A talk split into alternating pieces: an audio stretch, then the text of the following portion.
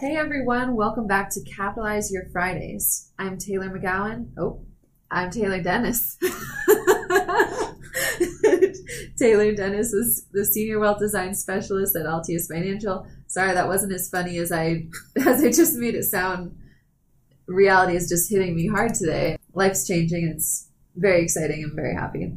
Recently married, which if you check out our last episode, you can hear those details. Uh, so I'm joined today by Mike Williams, our founder and president of Altius Financial.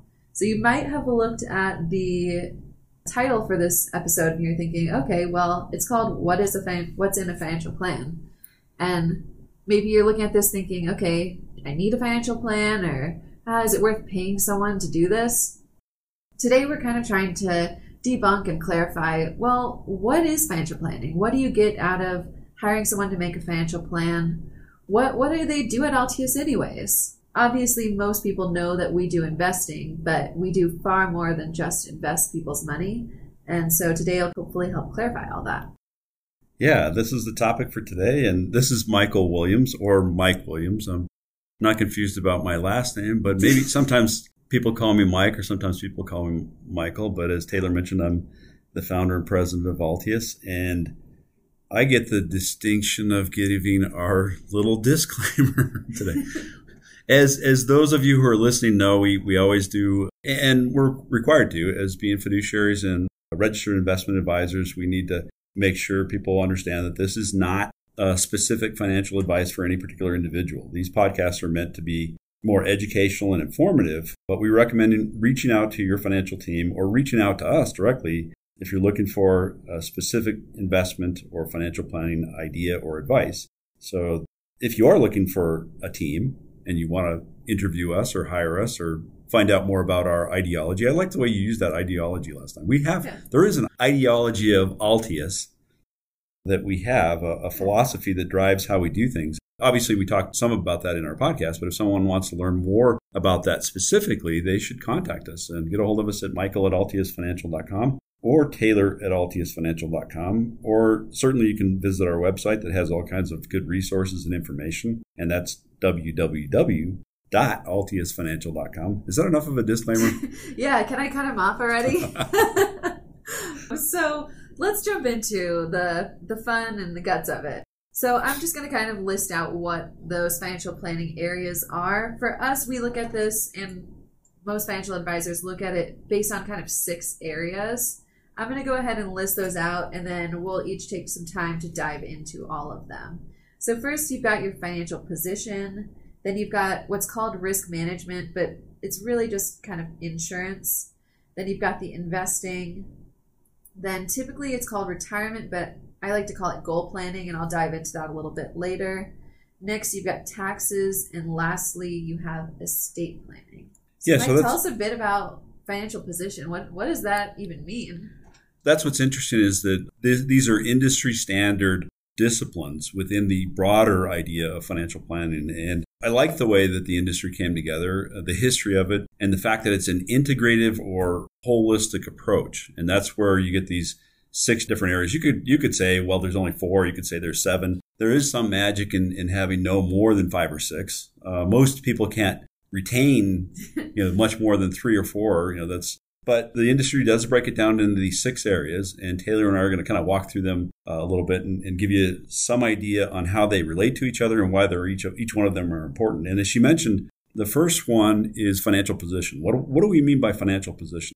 Well, we like to say all progress starts with the truth, and that's just the acknowledgement of where you are right now. Just kind of taking inventory and saying, okay, where do I stand? What's my financial position in the world today? And that oftentimes boils down to two financial statements. We call it the net worth statement and the cash flow statement. Any business has the same kind of financial statements that they operate under. Sometimes it's under, you know, the, the net worth would be the equivalent of a balance sheet, and the cash flow would be the equivalent of a profit and loss statement. But when we break those down, it's it's the net worth or balance sheet is saying, where am I at right now in terms of a static position?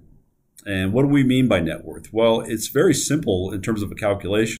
It may be more complex depending upon the assets and liabilities you have, and that's kind of where I'm going with this.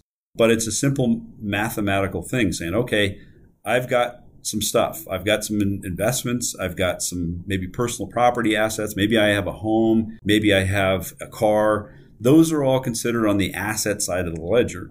Things that are positives in terms of having some value that you own or you have equity in. Those are the on the on the asset side of the ledger, and then what you owe in terms of liabilities or, or debt or, or things that you owe money to other people, those get subtracted off the assets, and that is what leaves you with your overall net worth. The second set of statements is, as I mentioned, cash flow or P&L or income and expenses. That's more of the dynamic flow. What do you have coming in today? What do you have going out today? And is there any surplus or is there a deficit, meaning you're digging yourself in a bigger hole? I mean, one of the tenets of financial planning, one of the very basic ground rules is spend less than you make. And that means, okay, you've got more income coming in than you have going out. And that difference is the, is how you add to your net worth. And that's how you grow your wealth and your security. So financial position just means where are you at right now with regard to your overall net worth and your income and expenses. So once you know what you have, your next thought is probably, okay, well, I don't want to lose it. Someone help me protect that. Make that stick to me, or don't let anybody steal it from me. And so that really just comes down to the risk management, the insurance aspect of things. Altius, as a company, we don't directly sell insurance products. So we're not that stereotypical company where we're calling you up saying, oh, I need to sell you another insurance policy because I got to pay the rent this month or something like that. Our real thoughts are what do you need and how do we protect what you have? So, our goal is to look at your overall planning and say, okay, well, what is the risk of you having some kind of loss? What is the risk of you being injured and needing medical, disability, long term care type coverage? What does that look like on your cash flow? How do we get you the kind of policies that you need? As I said before, we don't directly sell them, but we get you connected with someone who will make sure you have what you need. Yeah, and it includes all kinds of insurance, not just the medical, disability, life, but it includes property insurance as well. And Taylor mentions that we don't sell it, but we analyze it. We're sort of the quarterback of someone's financial plan. And so we do a great deal of analysis on a person's current risk management situation, whether they have adequate insurance, what kind it is, and, and do a good once over on that. But that leads me into the next topic. So this is number three First two are financial position and risk management. Number three is investments. And that's the one where we are actually trying to grow a person's net worth, where they take that excess savings or excess cash flow. You know, when we talk about that first income and expenses and having a surplus, that's the, the basis for, for beginning to acquire more of your net worth, acquire more wealth, acquire more security. The difference between what you bring in and what you spend, what goes out the door, in terms of your expenses is the place you can start to save and begin to accumulate a portfolio. And a portfolio is a fancy phrase for just having more investments, more savings accounts, more checking accounts, to start with, and then building into maybe a little bit more risk and having a money market account and, and, some bonds and then some stocks. And and so the whole investment field is about building a portfolio, a balanced portfolio, a tax efficient portfolio, a portfolio that actually will grow over time, that doesn't keep you up at night too much, but does have some risk in it so it can grow over time. And there's all kinds of categories of kinds of investments that we talk about and analyze for our clients and manage. That's one of the areas that we do for our clients. We build and manage client portfolios. Just examples. And it could be in the area of stocks and bonds. Those are traditional financial markets, but it could be real estate. It could be gold and precious metals. It could be commodities. It could be any number of kinds of basic areas you can invest in, then it can also evolve into the way those are packaged into mutual funds or other professionally managed diversified portfolios. And then obviously, and this will lead us into uh, a later topic, you know, what kind of tax treatment they have. So investments boils down to how are you building your net worth? How are you using the excess that you have in terms of savings to build your long-term security? So then building off of that investing strategy, so you're building your investments, but what are you building them for? A lot of people, when you're hiring a financial advisor, if they were going to give you this list, most generic financial advisors will say, okay, and the next thing that we cover is retirement. But the reality is, for a lot of investors at this point, they come in and retirement is maybe 5, 10, 20, possibly 40 plus years out for them. And that's not their primary goal right now. Obviously, they want to be able to retire in the future, but retirement isn't everything for them. Maybe their current goal is I want to buy a car next year, or I want to go on this trip that I've been trying to save for. How do I get to where I want to get to in all of these steps other than just the retirement goal? Obviously, we cover everything, but I like to just call it goal planning because we want to cover education planning. We want to cover maybe you're going to grad school, maybe you're paying for a kid to go to school, maybe you're saving to give gifts to your family, maybe buying a vacation home, a plane, uh, whatever you want to spend your money on, however you want to live your life. We want your investing to align with those goals.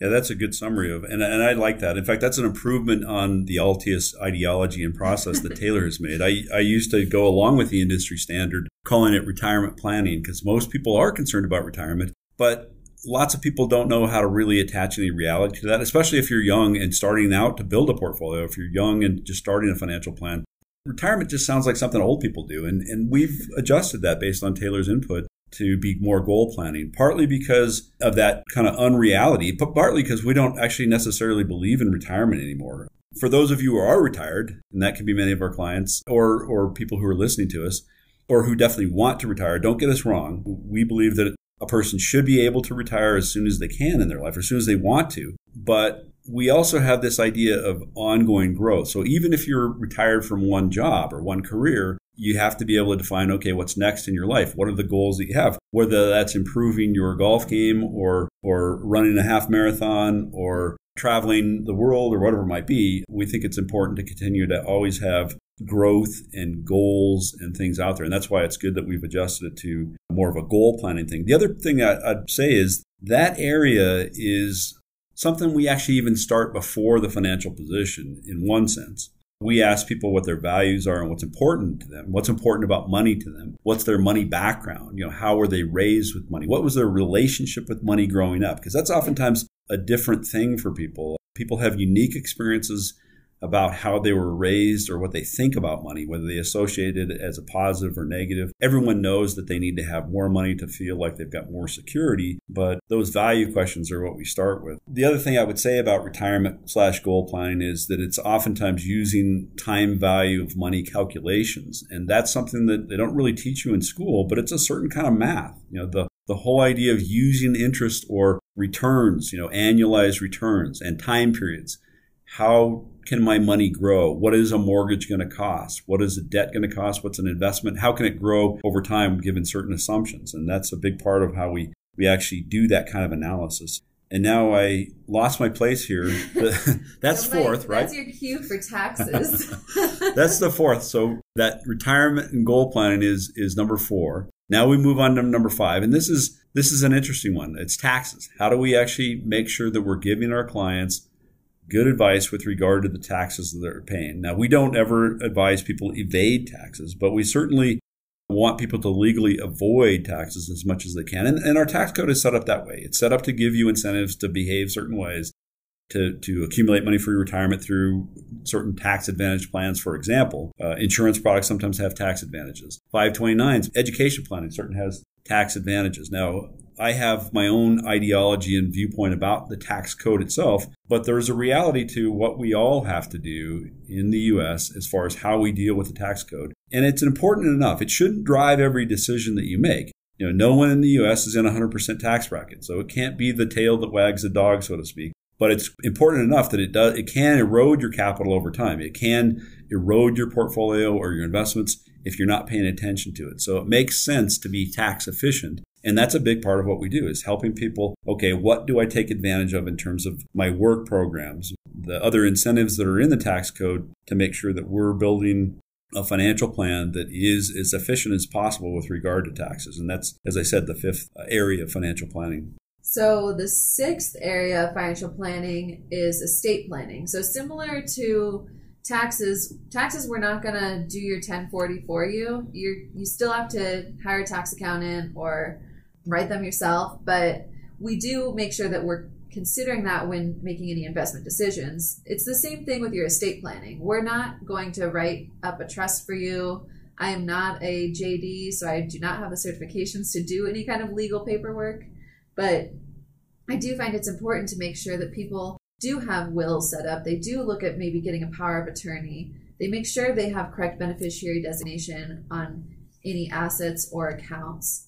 Um, and those types of things are what we do in the realms of estate planning to make sure that okay, what what needs to be prepared for our clients so that should they pass on, they're passing on their assets based on their wishes.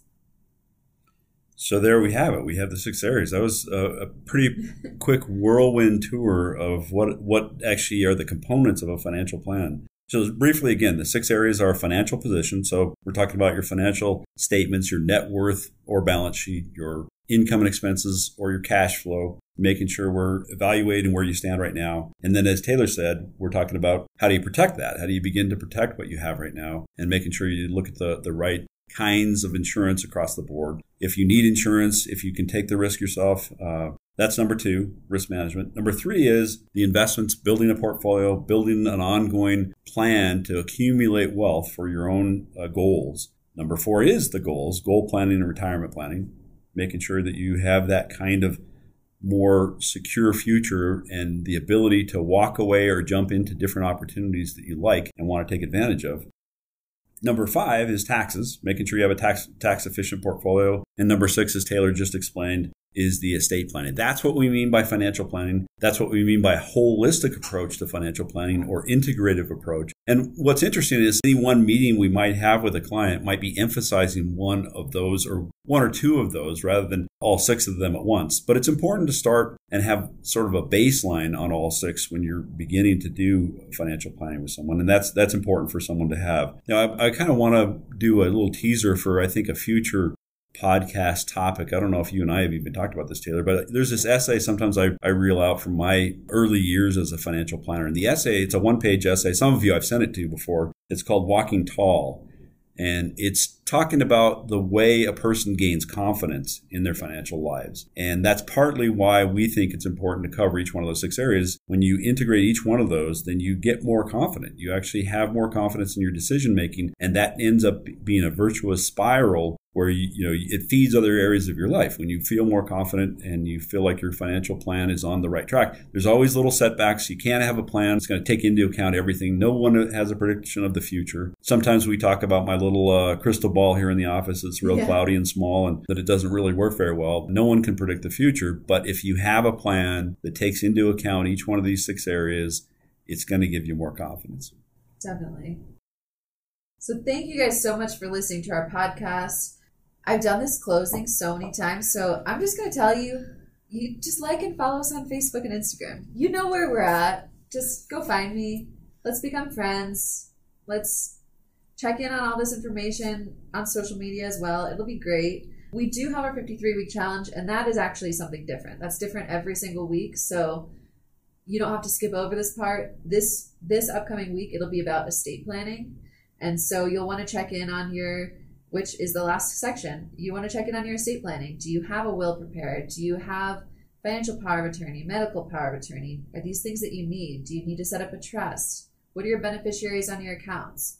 If you have any kind of questions on your estate planning or any other aspects of your financial planning, please feel free to reach out to us at michael at altiusfinancial.com or taylor at altiusfinancial.com. We really hope that this was a very educational podcast for you guys, and hopefully we can be a resource for you as well. Happy Friday and have a great weekend. Capitalize on your Fridays. Yeah. Thanks for joining us. Thanks.